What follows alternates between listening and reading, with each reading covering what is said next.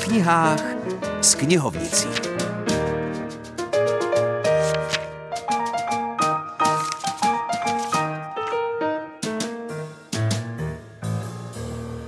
Hezké nedělní letní odpoledne zdraví vás Filip Černý spolu s Helenou Stejskalovou. Pro velkou část školáků už začaly prázdniny, zbytek se do letního režimu přepne za čtyři dny. Aniž bychom chtěli někomu upírat zasloužený odpočinek, tak přece jenom je dobré se během nadcházejících dvou měsíců udržovat i nadále ve vzdělanostním střehu. Což platí jak pro mládež, tak pro starce.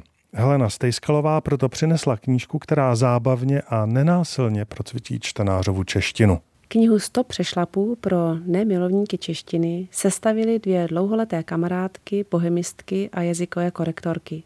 Karla Čaučíse a Sabina Straková. Vydalo pražské nakladatelství Euromedia Group.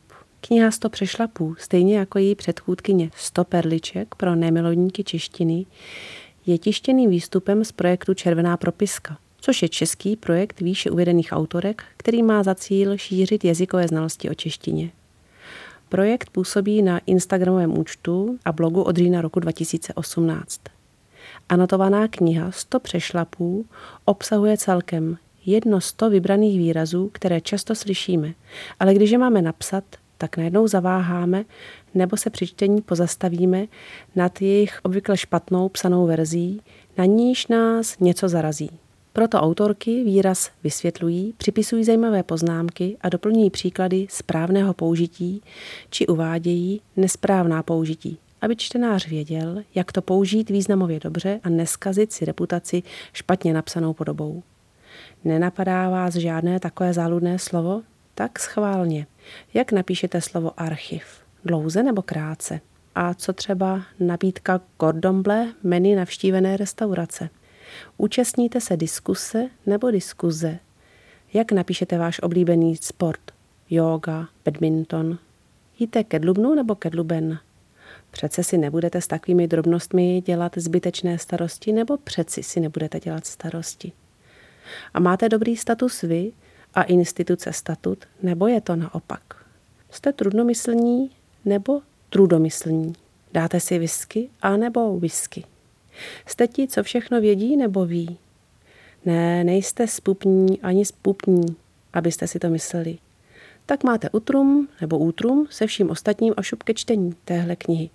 V závěru zábavné a na míru užitečné publikace je i slovníček česko-latinských výrazů, poděkování autorek a pár slov o nich a kontrolní výsledky čtyř diktátů a pár stránek na poznámky.